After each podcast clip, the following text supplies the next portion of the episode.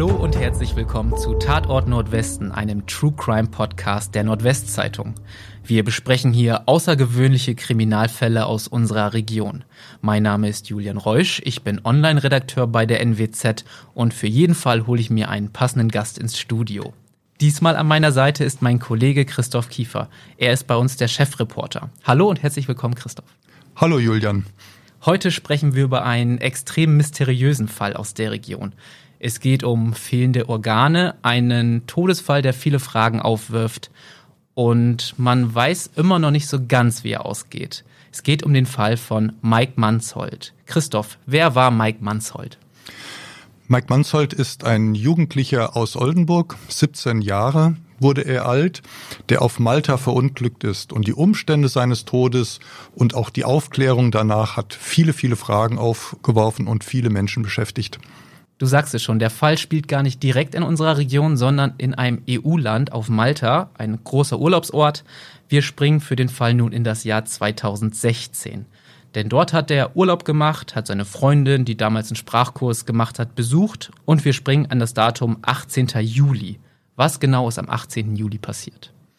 Ja, also wie du schon gesagt hast, der Mike war auf Malta gewesen zu einem Urlaub, zu einem Sporturlaub gewesen, ist ein ganz aktiver, outdoor-begeisterter junger Mann gewesen, der also auch mit Fahrrad und Klettern und Kajak und so weiter seine Freizeit gestaltet hat.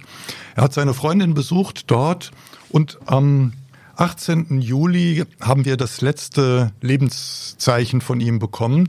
Damals hatte er nämlich das Hotel, in dem er untergebracht ist, verlassen und die Kamera hat ihn aufgenommen und man sieht, wie er äh, mit seinem Rucksack und äh, ausgerüstet für eine Fahrradtour das Haus verlässt. Und später gibt es dann nur noch sich zum Teil widersprechende Äußerungen. So ist es. Ähm, sein letztes Lebenszeichen war auch eine Sprachnachricht, die er am 18. Juli um 9.41 Uhr an seine Freundin geschickt hat. Die möchte ich noch einmal vorlesen. Die liegt uns nämlich vor. Okay, ich leih mir jetzt ein Fahrrad aus und fahre dann heute durch Malta. Allerdings sind die Straßen so steil, ich schicke dir gleich mal ein Foto, dass man die nur hochlaufen kann zum Teil äh, mit dem Fahrrad gar nicht hochkommt. Aber egal, das ist eine sportliche Her Herausforderung und das mag ich. Was ist denn dann passiert, als man nach dieser Sprachnachricht nichts mehr von ihm gehört hat? Also Mike ist mit dem Fahrrad losgefahren. Also das Fahrrad hat man äh, später auch gefunden. Und er ist, wie er es angekündigt hat, in dieser Sprachnachricht auf die sogenannten Dingley-Klippen gefahren. Das ist der höchste Punkt, eine malerische und äh, natürlich auch sehr steile Felsformation.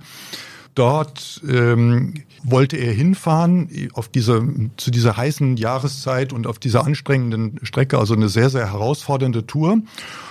Und ja, wie genau es dann gegangen ist, das ist schon Teil der Untersuchungen. Tatsache ist, dass er das Fahrrad nicht wie angekündigt und wie besprochen mit dem Fahrradverleih am nächsten Tag zurückgebracht hat und er hat sich auch nicht mehr gemeldet.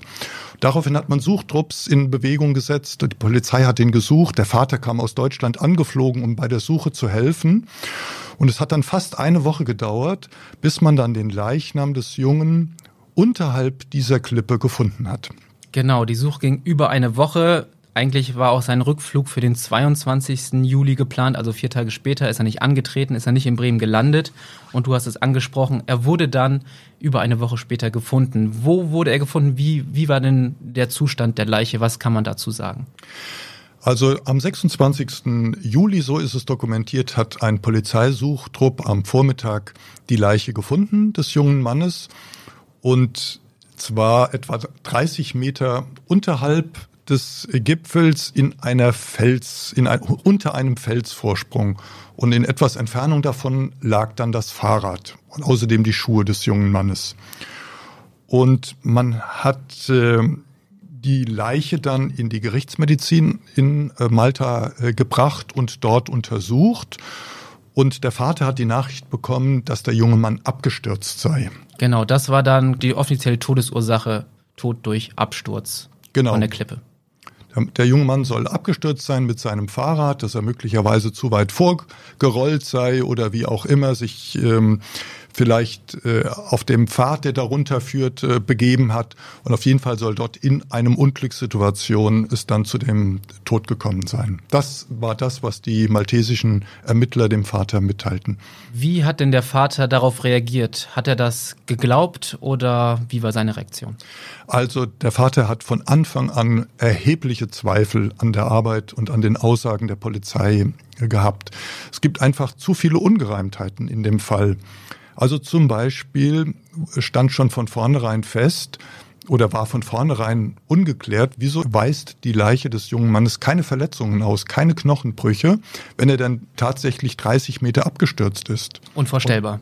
Und auch dann der Fundort passt nicht zu dieser These dazu, weil unter einem Felsvorsprung kann man nicht fallen. Das sind all die Fragen, die schon eigentlich von Beginn an offen waren und die erhebliche Zweifel, wie du sagst, gesät haben. Ähm, wie ging es dann denn weiter? So wie ich das verstanden habe, wurde dann der Leichnam nach Deutschland überführt. Ja, ganz genau. Also es gab diese gerichtsmedizinische ähm, Untersuchung auf Malta und dann wurde die Leiche nach Deutschland gebracht. Und hier möglicherweise äh, hat der Vater auch schon aufgrund äh, der, der, der vielen ungeklärten Fragen darauf gedrungen, dass man äh, den Leichnam nicht gleich beisetzt, sondern dass sie ebenfalls nochmal hier in Oldenburg gerichtsmedizinisch untersucht wurde. Und ja, dann wurden die Fragen eigentlich nicht kleiner, sondern größer. Genau, dann ist eigentlich die nächste unglaubliche Wendung passiert. Äh, was wurde denn hier in Deutschland festgestellt? Die Gerichtsmedizin in Oldenburg hat festgestellt, dass nahezu sämtliche Organe des jungen Mannes fehlten. So, das muss man sich mal vorstellen. Also es fehlten, ich habe mir das mal extra aufgeschrieben, Gehirn, also kein Organ, aber das Gehirn fehlte, Herz, Lungen, Leber, Bauchspeicheldrüse, rechte Niere, Nebennieren, Harnblase, Prostata, Magen, Dünndarm. So, was, und jetzt? Wie ging es weiter? Was, äh, was, also das kann man sich ja gar nicht vorstellen. Genau, also ich stelle mir das auch für den Vater oder für die Familie sehr, sehr schlimm vor weil dadurch natürlich der Fall nochmal eine ganz andere Dimension bekommt. Also unabhängig davon, dass ähm, der Junge zu Tode gekommen ist, fehlt die äh, fehlen der Leiche sämtliche innere Organe und es gibt auch keine Erklärung, was ist mit denen passiert. Genau, die haben ja dann auch äh, die äh, verantwortlichen Mediziner auf Malta ja auch nochmal konfrontiert mit den Erfahrungen, die man jetzt aus Deutschland hat. Genau. Und dort wurde, äh, wurden keine erhellenden Aussagen bekannt. Und äh, die Thesen, die, die dort ähm, dann geäußert wurden, wie die Organe verschwunden sind, die waren überhaupt nicht glaubhaft. Also sollen zum Beispiel Tiere, sollen sich da ähm, bedient haben, aber das würde man natürlich ja sehen an der Leiche. Und es gab keine Bissspuren, nichts am Körper.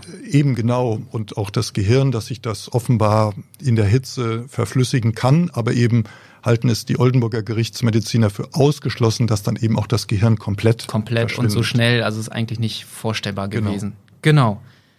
Ja. Also die zweite mysteriöse ähm, Befund, den die Familie zu verkraften hatte. Absolut, absolut, genau. Daraufhin äh, ist die Familie auch nochmal aktiv geworden und hat tatsächlich, soweit ich weiß, Strafanzeige gestellt. Gegen wen denn und ähm, wer war das Ziel? Ja, also die Ungereimtheiten, die sich jetzt bezüglich der Organ, des fehlenden Organen gezeigt haben, das hat auch äh, der Vater Bernd Manshold nicht auf sich sitzen lassen und hat Ermittlungen, also Anzeige erstattet gegen den Gerichtsmediziner von Malta. Mhm. Äh, es gibt ein weiteres Detail, das also die Glaubwürdigkeit dieses Mannes erschüttert, weil er hatte schriftlich ähm, bestätigt, dass die Leiche vor dem Transport nach Deutschland einbalsamiert worden sei aber sie war es nicht, wie hier in Oldenburg festgestellt wurde. Also es ist ein anerkannter Gerichtsmediziner, der ja. aber hier wirklich auch der Falschaussage an diesem Detail. So deutlich muss man das konnte. sagen, genau. Und ich glaube, darauf angesprochen hat er einfach nur behauptet, ja, die Kollegen in Deutschland irren sich. So ungefähr war, glaube ich, seine Ausrede. Genau, der Kollege, über den wir jetzt hier gerade sprechen auf Malta, heißt Professor Dr. Mario Skerry, wird er vielleicht ausgesprochen. Mein Maltesisch ist jetzt nicht so sattelfest. Du hast schon gesagt, ein sehr angesehener Mann. Äh, für seine Arbeit wurde er mehrfach ausgezeichnet. Er hat sogar stolz schon darüber berichtet, wie es ihm und seinen Kolleginnen und Kollegen gelungen ist, 29 angeschwemmte Flüchtlingsleichen in nur drei Tagen zu obduzieren. Also das ist jetzt nicht irgendwer, der da äh, mit dem Fall verbunden ist von Mike Mansold, sondern schon ein angesehener Mediziner, der offenbar nicht die Wahrheit sagt. Genau, und ähm, Das Schlimme äh, daran ist, dass äh, es auch für den für, für Oldenburger, für einen Oldenburger sehr, sehr schwierig ist, diesen Fall aufzuklären, überhaupt das Ausland, aber dann gibt es eben auch auf Malta herrschen andere äh, Sitten und äh, arbeiten Polizei und Justiz anders als in Deutschland. Genau, du hast es jetzt äh, reingeworfen. Lass uns mal ein bisschen über Malta sprechen für alle Zuhörerinnen und Zuhörer, die das Land jetzt vielleicht nicht so gut kennen. Was ist denn Malta, abgesehen von einer schönen Urlaubsinsel mit tollen Stränden wahrscheinlich und viel Felsen? Was kann man über diesen, dieses Land noch sagen? Ja, dass es eben nicht nur ein schönes Urlaubs- und Reiseziel ist und eine geschichtsträchtige äh, Insel, sondern dass es eben auch ähm, aufgrund der Gesetzgebung dort ein Steuerparadies ist, dass äh, dort Kriminalität, organisierte Kriminalität einen, ähm, einen Standort hat, einen festen Standort hat und dass es auch in der Vergangenheit und danach immer wieder Fälle gab, wo Kriminalfälle nicht aufgeklärt wurden. Ganz bekannt und spektakulär ist ja die Journalistin, die ermordet wurde. Autobombe war's. Wo man nie wusste, wer steckt dahinter. Es gibt Hinweise, es könnte die Mafia gewesen sein. Aber auch das war ein Fall, wo man sich fragt, mit welcher Intensität und Unabhängigkeit wird denn, wird denn dort überhaupt ermittelt? Hat die Justiz und hat die Polizei ein, ein Interesse daran, solche Fälle aufzuklären. Wir haben auch mal einen Redakteur von uns nach Malta geschickt, der es auch ziemlich gut, finde ich, beschrieben hat, wie dann auch dem Vater von Mike Manshold begegnet wird an der Polizeistation. Erinnerst du dich noch dran an diesen Text? Ja, er berichtet eben, wie er abgewimmelt wird und ähm, man kriegt äh, weder Informationen noch äh, kriegt man dann aber auch Hilfen der Gestalt, dass man sagt, rufen Sie den an oder rufen Sie den an. Also man muss denen sozusagen die, die Würmer aus der Nase ziehen. Und ich meine, es ist ja auch schon bezeichnend, dass der ganze Obduktionsbericht eine Seite umfasst. Also bei, bei, bei solchen um, um, umfassenden Untersuchungen äh, hätte man sich natürlich da eine, eine große Akte erwartet. Aber das zeigt ja auch schon, wie, wie dieser Fall dort bewertet wird. Das muss man auch äh, sich vorstellen. Ein Obduktionsbericht wird eigentlich auch ja genau protokolliert, welche Schritte man macht. Es werden Fotos dann nochmal vom Leichnam eigentlich gemacht. All das fehlt. Es war einfach nur eine Seite Papier, wo nochmal ja, der Grund äh, genannt wurde. Er ist halt angeblich runtergefallen. Den Obduktionsbericht zu bekommen, war aber auch gar nicht so leicht. Äh, so wie ich das verstanden habe, hat sich die Familie dann ja auch nochmal an die Staatsanwaltschaft hier in Oldenburg gewendet. Ja, es gab also natürlich dann wieder neue Versuche, ähm, noch weitere Informationen zu bekommen. Im Detail kann ich mich nicht mehr erinnern, was wann dann veran, ähm, äh, veranlasst, veranlasst mhm. äh, wurde. Aber es reichte dann ja bis 2021, wo ja. immer noch mal neue Anläufe gemacht wurden. Genau, das alles ist ja schon mysteriös genug. Doch man muss sagen, es fehlten ja nicht nur die Organe, sondern es fehlten auch noch ein paar andere Sachen, als man Mike Manshold gefunden hat. Genau, also man hat, als man ähm, den Jungen dort unter den äh, Klippen fand, zum Beispiel den Rucksack, den er äh, aus dem Hotel mitgenommen hatte, nicht mehr gefunden. Das Handy, das der junge Mann hatte, war nicht da. Auch die GoPro, also diese Actionkamera, mit der man ähm, seine, seine Unternehmungen filmen kann, fehlte. All das äh, war natürlich, warf weitere Fragen auf. Wo sind die Sachen, die genau. persönlichen genau. Gegenstände? Und gerade bei dieser GoPro hat die Familie und Freunde gesagt, er war immer sehr aktiv, Mike Manshold, damit am Film. Das könnten ja auch wichtige Aufnahmen drauf sein, vielleicht die äh, Fragen klären. Aber all das war beim Leichnam nicht zu sehen, wo man äh, auch noch, was ich auch noch unglaublich fand, als der Vater dann die persönlichen Besitztümer ausgehändigt worden sind. Was bekam er denn da? Ja, also da wurde ihm eine Kamera äh, überreicht und als die Kamera seines Sohnes ausgegeben, das aber ein ganz anderes Modell war und ein ganz altes Modell war. 17 also Jahre alte Canon-Kamera. Die GoPro, genau, du, du sagst es. Und ähm, also da ist auch unglaublich, es ist schwer vorzustellen, dass das ein Versehen gewesen sein könnte, sondern da hat man ihm versucht, etwas unterzujubeln und ihn sozusagen abzuspeisen mit etwas, was überhaupt nicht dem Jungen gehörte und was man auch gar nicht dort gefunden hat. Und dazu muss man sagen, als die Leiche entdeckt wurde, war der Vater ja auch dabei. Der hat gesehen, wie viele Fotos gemacht wurden von seinem Sohn. Es war eine Ermittlerin dabei, mit der er gesprochen hat, dass angeblich ein schwarzes Etui an seinem Gürtel hing, wo meistens seine GoPro drin war. Davon war im ganzen Bericht später gar nichts mehr zu lesen. Dieses Etui war weg. Sie hat äh, auch widersprochen, dass sie dieses Etui gesehen habe. Also es sind einfach sehr viele Fragen und da kann man wieder auch drüber diskutieren, wie gut denn die Unterstützung von den maltesischen Behörden einfach ist. zumal ja der ganze Auf, das Auffinden dokumentiert wurde durch äh, Fotos, Dutzende Fotos wurden gemacht, die der Vater später nie zu Gesicht bekam. Genau, und da hatte man natürlich auch die Hoffnung auf die Fotos. Da sieht man vielleicht dann sein Handy, seinen Rucksack, was auch immer. Es war einfach nicht möglich, diese Fotos zu sehen, weil sie nicht rausgegeben worden sind.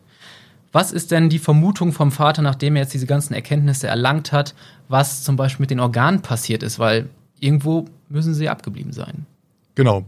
Also wichtig ist, dass der Vater auch selbst ähm, im Unklaren blieb sehr lange und auch für sich natürlich die Thesen und die Möglichkeiten durchgegangen ist, aber auch keine eindeutige Vermutung hatte.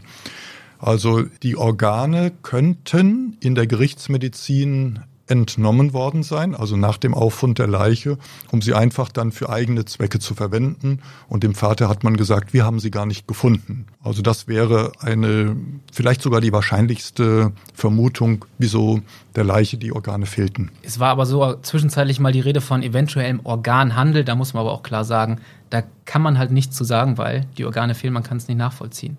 Und da, dagegen spricht auch der Fundort der Leiche.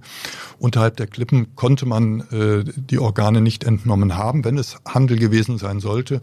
Und es gibt keine Erklärung dafür, warum dann die Leiche wieder vielleicht aus der Gerichtsmedizin dort runtergebracht worden sein sollte. Also es ist nicht ausgeschlossen, aber auch nicht wahrscheinlich. Jetzt sind wir schon bei den möglichen Gründen des Todes. Es war nämlich auch noch mal eine Theorie, es waberten viele Theorien in dem ganzen Zusammenhang, aber auch, dass er womöglich erschossen wurde, weil diese ganze Gegend, wo er Rad gefahren ist, ja wohl auch häufiger mal Schüsse fallen. Was weißt du denn darüber? Ja, das ist eine der Theorien, die darauf fußt, dass man dort äh, auf Malta in diesem Bereich Vögel jagt und äh, tatsächlich dort Jäger auch schießen. Aber die Leiche hat überhaupt gar keine Schussverletzungen äh, gezeigt. Damit kann man eigentlich das fast ausschließen. Ähm, ja, was ist denn für dich bisher am wahrscheinlichsten? Was gibt es denn noch für Theorien? Also eine weitere Theorie, die zumindest theoretisch äh, nicht ausgeschlossen werden kann, das ist, dass der Junge sich das Leben genommen hat. Aber da gibt es überhaupt keine Hinweise, Andeutungen, auch ähm, im Umfeld, im persönlichen Umfeld. Und ein vielleicht nach Stand der heutigen Kenntnis wahrscheinlichste Todesursache ist, dass der junge Mann sich tatsächlich übernommen hat bei dieser Tour, dass er auf dem Gipfel war, dass er erschöpft war, dass er dehydriert war, dass er dann noch es geschafft hat, äh, abzusteigen und dann aber unter diesem Felsvorsprung dann äh, seine Kräfte ihn verlassen haben. Verließen, genau. Man muss sagen, das ist so steil dort, dass man da auch nicht immer mit dem Fahrrad auch lang fahren kann, sondern es auch Passagen gibt, wo man tatsächlich das Fahrrad tragen muss. Ich war jetzt noch nicht vor Ort, aber so heißt es. Deswegen ist es vielleicht nicht unüblich, dass da auch mal ein Radfahrer absteigen muss. Es gab übrigens aber auch noch andere Theorien, nur um das der Vollständigkeit halber mal zu sagen. Sowas wie, weil da ja die Wertsachen fehlten, es war vielleicht ein Raubmord, aber auch da die Leiche war unversehrt. Es hatte keine Brüche, keine Schläge, keine blauen Augen, was auch immer. Deswegen der Suizid, Freunde und Familie haben es ausgeschlossen. Fassen wir nochmal zusammen, wo wir stehen. Wir haben die ganzen Fragen, wir haben eine Theorie, die am wahrscheinlichsten ist. Hat der Vater inzwischen abgeschlossen mit dem Fall? Also ich glaube, man kann nie mit dem Tod eines Kindes als Vater abschließen. Und ähm, meine letzte Begegnung und Kontakt mit ihm rührte äh, in das vergangene Jahr. Damals gab es noch die Hoffnung, man könnte über ein europäisches Ermittlungsersuchen nochmal Ermittlungen neu aufnehmen lassen. Aber die Staatsanwaltschaft Oldenburg sieht äh, keine Möglichkeit mehr, also hier die Gerichtsbarkeit, weil dieser Vorgang voraussetzt, dass man nochmal neue Hinweise hat, neue Indizien, neue Erkenntnisse, die dann sozusagen, auf denen man die Ermittlungen dann begründen könnte. Und so ist also auch dieses, dieser letzte juristische Versuch gescheitert. Und ob es überhaupt nochmal nähere Erkenntnisse gibt, das ist nicht absehbar und auch nicht wahrscheinlich. Es ist nicht ausgeschlossen, dass nochmal irgendjemand auftaucht oder dass Dokumente und äh, Erkenntnisse auftauchen, die diesen äh, Tod dieses Unglück aufklären. Aber man muss, glaube ich, auch damit rechnen, dass es sich niemals wird aufklären können. Und man muss auch sagen, die Familie hat wirklich äh, alles unternommen, was man unternehmen kann. Sie sind mehrfach auf die Insel gereist, haben selber Ermittlungen aufgenommen, Spuren gesucht. Sie haben mit Polizei und Behörden, haben Bittbriefe an die Justiz geschickt, dass man den Fall aufklärt. Aber es sieht so aus, dass es aktuell einfach keine neuen Erkenntnisse gibt. Das muss man festhalten. Wir sind den Zuhörerinnen und Zuhörern vielleicht noch schuldig, wie es mit unserem Freund Professor Dr. Skerry weitergegangen ist. Was ich dazu noch gefunden habe, das kann ich mal kurz erzählen, ist, dass er tatsächlich unter Eid aussagen musste, weil er angehört wurde, aber weiter wurde es wohl nicht verfolgt, der Fall, was wieder dafür spricht, äh, dass die Behörden dort vielleicht nicht so ganz groß interessiert sind, den Fall bis ins letzte Detail zu klären. Das muss man befürchten, ja. Noch, ähm, weil wir jetzt so langsam zum Schluss kommen, eine persönliche Frage. Glaubst du denn irgendwie noch, dass nochmal der Fall geklärt werden kann? Also wie gesagt, ich halte es nicht für ausgeschlossen, aber es spricht nichts dafür.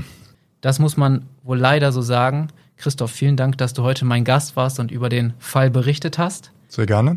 Und an Sie oder an euch, liebe Hörerinnen und Hörer, vielen Dank, dass ihr zugehört habt hier bei Tatort Nordwesten, einem True Crime Podcast der Nordwestzeitung.